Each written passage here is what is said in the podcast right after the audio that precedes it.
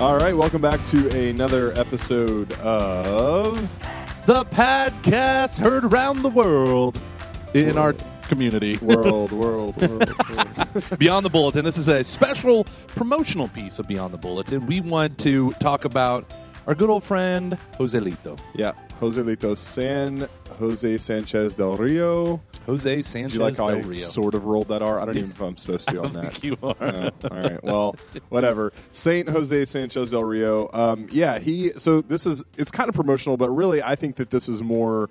Uh, we're just going to talk about this saint and and why he is coming to our our parish. So, um, yeah. So Saint Jose Sanchez del Rio. I love this saint. Right. I love him. You know more about him than I did because you used to do life nights on him and stuff Yeah. like that when you were a youth minister. Yeah, I, uh, I, I just his story kind of, uh, I don't know, it just spoke to me a few years ago. He's a modern saint, so Saint Jose was born in the early 20th century in Mexico, um, and he uh, he died in the 1920s. He was a martyr, um, and he died at the age of 14, which is kind of uh, crazy. So.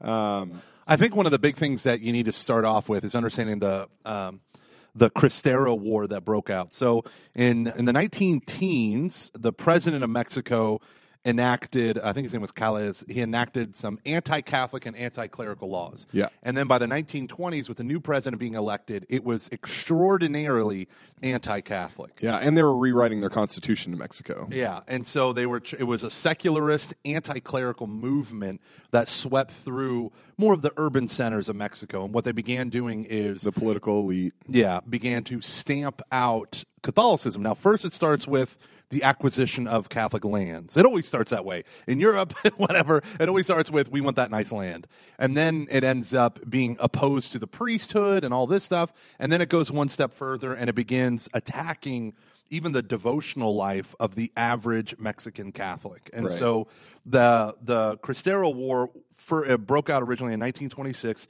and it was largely a peasant uprising. It was rural Mexicans who were actually funded by urban Mexicans. Um, urban Catholics were sending their money to them.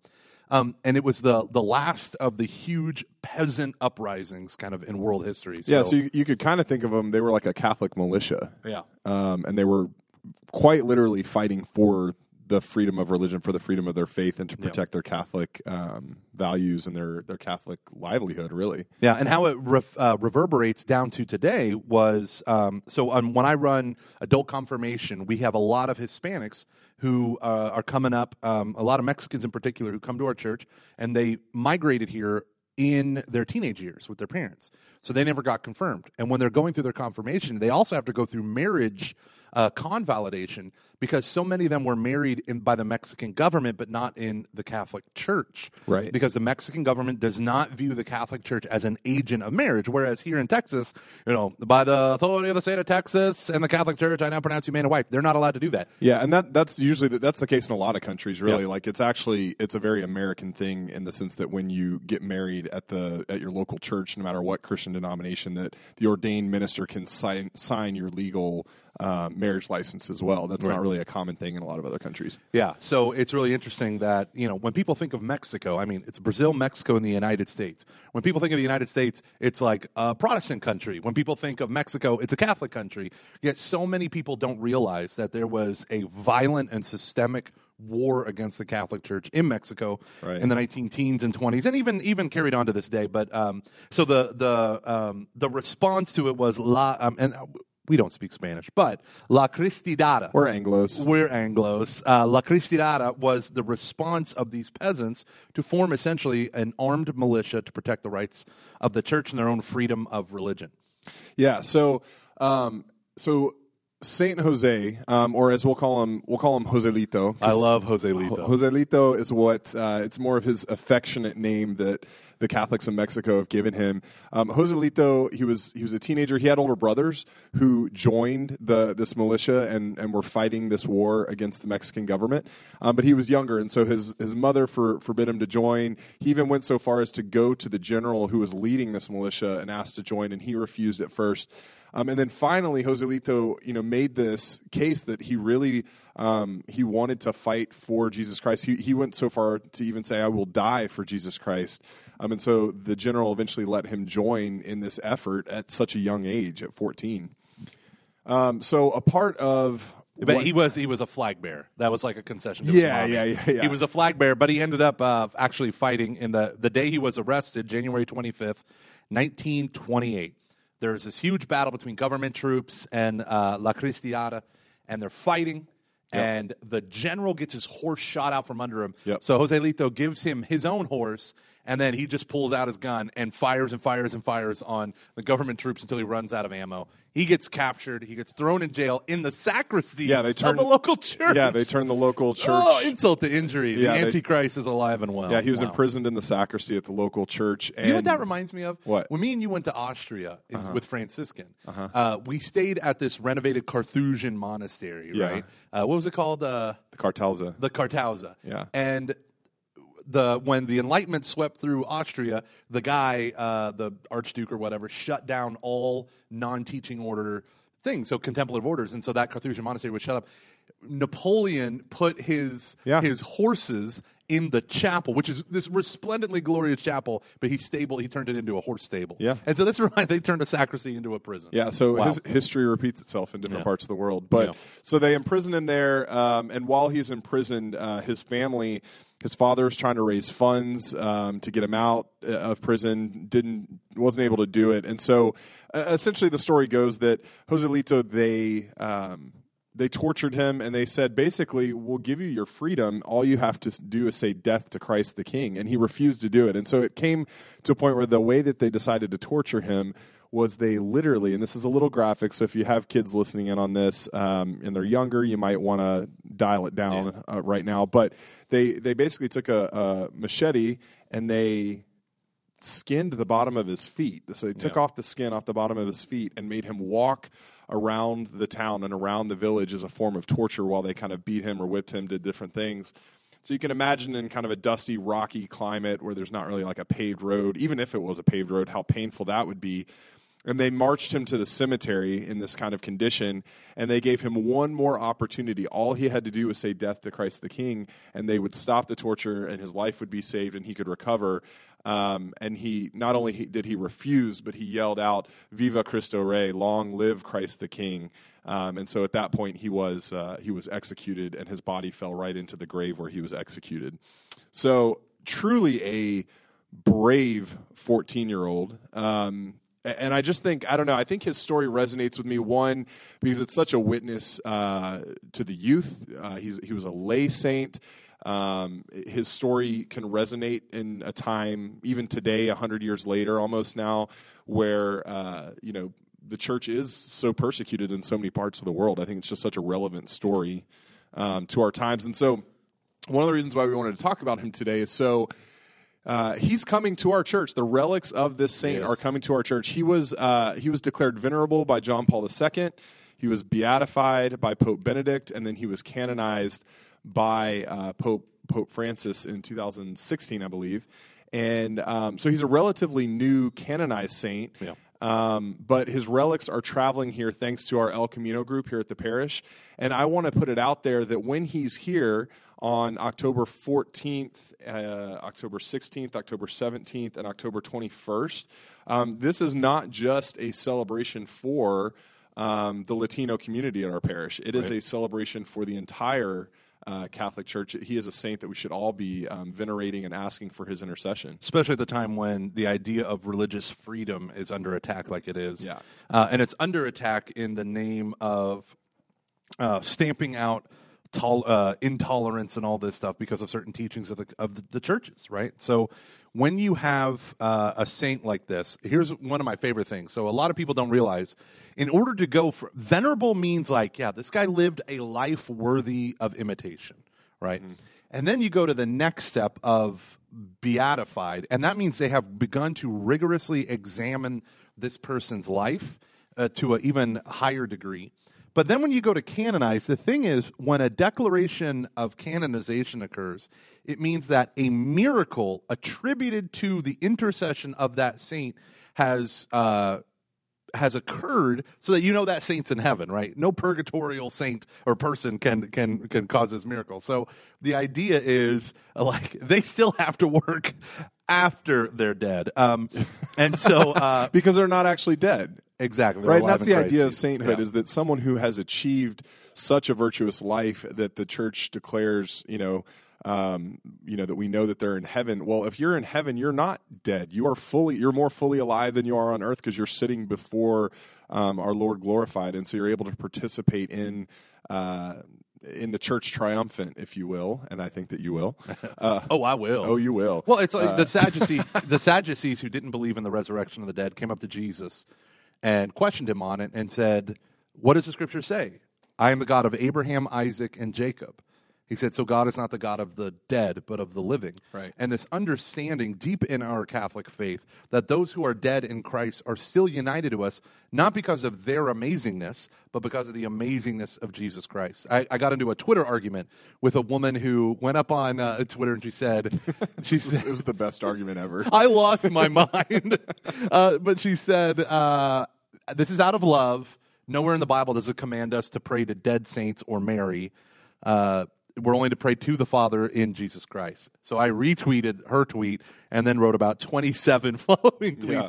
where I comb through every inch of the Bible just showing like, just because we venerate a saint doesn't mean we denigrate Jesus Christ. Just because we pray to a saint, we're actually asking that saint's intercession, just like we do people here on earth. Why? Because God is not the God of the dead, but of the living. And so the beautiful way that that manifests for us, and I think this is incredible, and this is all due to people like Martha, who helps run our El Camino group. Uh, the the young girl who had Joselito's miracle worked on her, uh, and and I'm going to invite Stephen to share that story. Yeah. Her and her mom are flying here from Mexico to deli- to stay with us for a week, and uh, multiple times they're going to deliver their testimony. with with a group of uh, of Mexican teenagers as well. That Yeah, that the they- teenagers. I'm super excited about them because Yeah. they don't speak English, Yeah. but they have memorized every word in English, and they're just working on the pronunciation. Yeah. They were personal childhood friends of Martha's um, kids when she lived in Mexico, and now they're all like freshmen in college, and so they they go around and they do this presentation on Joselito, and so now they're coming and they've memorized. They're practicing so hard, so hard. So um, we have, and we have, so we have the relics coming. We have the the little girl who was miraculously healed through the intercession of Joselito, and this teen group who's going to put on kind of the the story of um, La Crucidad, and we have the movie. And we have the movie. There's going to be so much with this. So I'm, I'm really excited. And it's not only that the relics are going to be here at St. Anthony's. That's why there's kind of a gap in the time frame. They're also going to take it to some of the other parishes, Right, right. Um, in other parts of the diocese. But for for the northern part of the diocese, this is kind of the mainstay for the relics.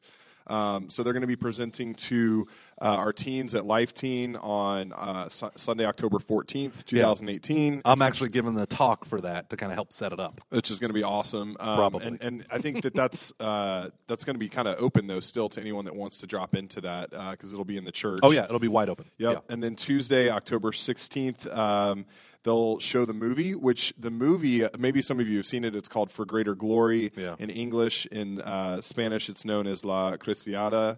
And then that will be out at the St. Teresa Center at 4 p.m. And then it'll be followed by uh, daily mass in the church. And then the teens from Mexico are going to present at 7:30. Uh, we'll have a live testimony after that from the little girl um, who received the miracle from Joselito um, and, and God, of course. And then there will be veneration of the relics. And then, same kind of format will follow on Wednesday morning, um, October 17th, but it will start with our all school masses that take place on Wednesdays. And then it will end with the movie after veneration of the relics. Um, and then again, we're going to do uh, a similar thing on Sunday, October 21st, but it'll be in the afternoon. Yeah, and the Sunday one will be in Spanish. It was so Yeah. funny. After going through all this, Martha came to me and she goes, "You know what I just realized? We're doing all this. I don't even have a single presentation in Spanish. It's all Yeah. going to be in English." so we're like, "Whoopsies!" so we're redoing it. So on Sunday. So we added the 21st. Yeah. That will follow the 1 p.m. Spanish Mass. yes, yes. So it's going to be awesome. So tell us a little bit about the girl. And yeah, yeah. So, okay, I cannot pronounce her name, and I wish Martha was here with us so that she could tell me. Jim- Z- Z, no, uh, it's- no, X, It starts I. with an X. X I M E N. But then I also see, I think that her nickname is Lupis, okay. maybe. I hope that's. I hope I said that right. That wasn't like a bad word in Spanish or something. I don't think it is. I think that's her nickname. We are ignorant. We are ignorant Anglo's. So no, she is. Uh, she was born with um, a lot of complications. She's actually her family is from the home same hometown as Joselito, and her mother had a very complicated pregnancy, and so during that pregnancy, she moved actually to Los Angeles. Um, the little girl was born in the United States, um, and they they did that on purpose uh, for medical reasons, and then. Um, and then they moved back to uh, where where they're from in Mexico. But this little girl, basically, um, she was born with. I mean, it was just a variety of complications, and it got to the point where they the doctors put her in a coma, and they did a brain scan, and basically told her mother that her daughter was uh, ninety percent brain dead. Um, that there was Oh going to be gosh. nothing that they could do, and so they basically put the little girl in her mother's arms and said, "Do you want to say goodbye before we pull her um, off life support?" As a baby. Um, and the mother who had kind of fallen in love with the story of Joselito and had begun asking for intercession during the pregnancy uh, made one final plea to God and to the intercession of, of Saint Jose. And then as she made that plea, um, the it, from what I understand, and we'll get to hear more about the actual story from them when they're here. Uh, the little girl opened her eyes and started laughing and smiling at the doctors. Um, and so this is kind of the miracle that was investigated. They couldn't explain it. Um, she went from being what they thought brain dead with all these other complications to now she's a ten year old little girl, happy, healthy, um, and she's now spreading this this story of Saint uh, Saint Jose and and obviously being witness to to the gospel message through him. So Take that, President Calles. yeah, yeah, all that from. Uh, but but you know what? There's something in that, right? Like Yeah. through great persecution comes incredible stories and incredible miracles, Yeah. um, and that's definitely what happened here. So I am really pumped to It's gonna have awesome. all of these people coming here. Uh, Joselito, he is a saint of the entire church, not just for the Mexican people, and so it's exciting that we're going to have him here at St. Anthony's. Yeah, and I'm super excited because I like Andy Garcia, except in Godfather 3, but I like Andy Garcia. and he stars, so the movie For Greater Glory, it's not like a low budget movie. It was a real, honest to goodness Hollywood movie. Just watch the trailer, it's very inspiring. Yeah, Um, and so it's going to be in English and in Spanish. And uh, I'm excited that, you know, we're limited as to what we can show. It's not like we have a theater here. So uh, it's going to be in the St. Teresa Center, occupies about 100 seats. Um, If you can't make it to the movie, though, I'm pretty sure you can purchase the movie on Amazon. It's probably not too expensive. Right. No, it's not at all. Yeah. And actually, Martha gave me her copy and I lost it. So I have to purchase it on Amazon today. Oh, wow, that's really good. So if anyone finds Gomer's copy of For Greater Glory, There it is. There it is. So this is going to be a wonderful event. Hope you all can make it. Um, Sunday, October 14th. Tuesday, October 16th, Wednesday, October 17th. These are different opportunities. Tuesdays in the evening, Wednesdays in the morning after the school mass, and then in Spanish, Sunday, October 21st. This is a a goal. Uh, a, one of the reasons why we're doing this stuff is so many intersecting lines just came together for this. The fact that the little girl could come and give her testimony, the fact that the teens could come uh, and do this week long presentation, that um, uh, Joselito, who is so focused on religious freedom and a holy boldness in the face of persecution, um, an Acts 4 model of the church. In Acts chapter 4, they're being beaten and persecuted and imprisoned, and what do they do? They pray for more boldness. And so hopefully we can all be like Joselito and cry out, Viva Cristo Rey. and special shout out to Cardinal DiNardo and Bishop Schultz for sending the letter, making the invitation for the relics to come to our diocese. 'cause Yeah. that has to be an official invitation, and they did it like really fast. Yeah, pretty much overnight. yeah, it was pretty awesome of them to do that for Yeah, us. So it was beautiful. So uh, y'all are welcome to come on out. It's going to be amazing. God bless. Viva Cristo Rey.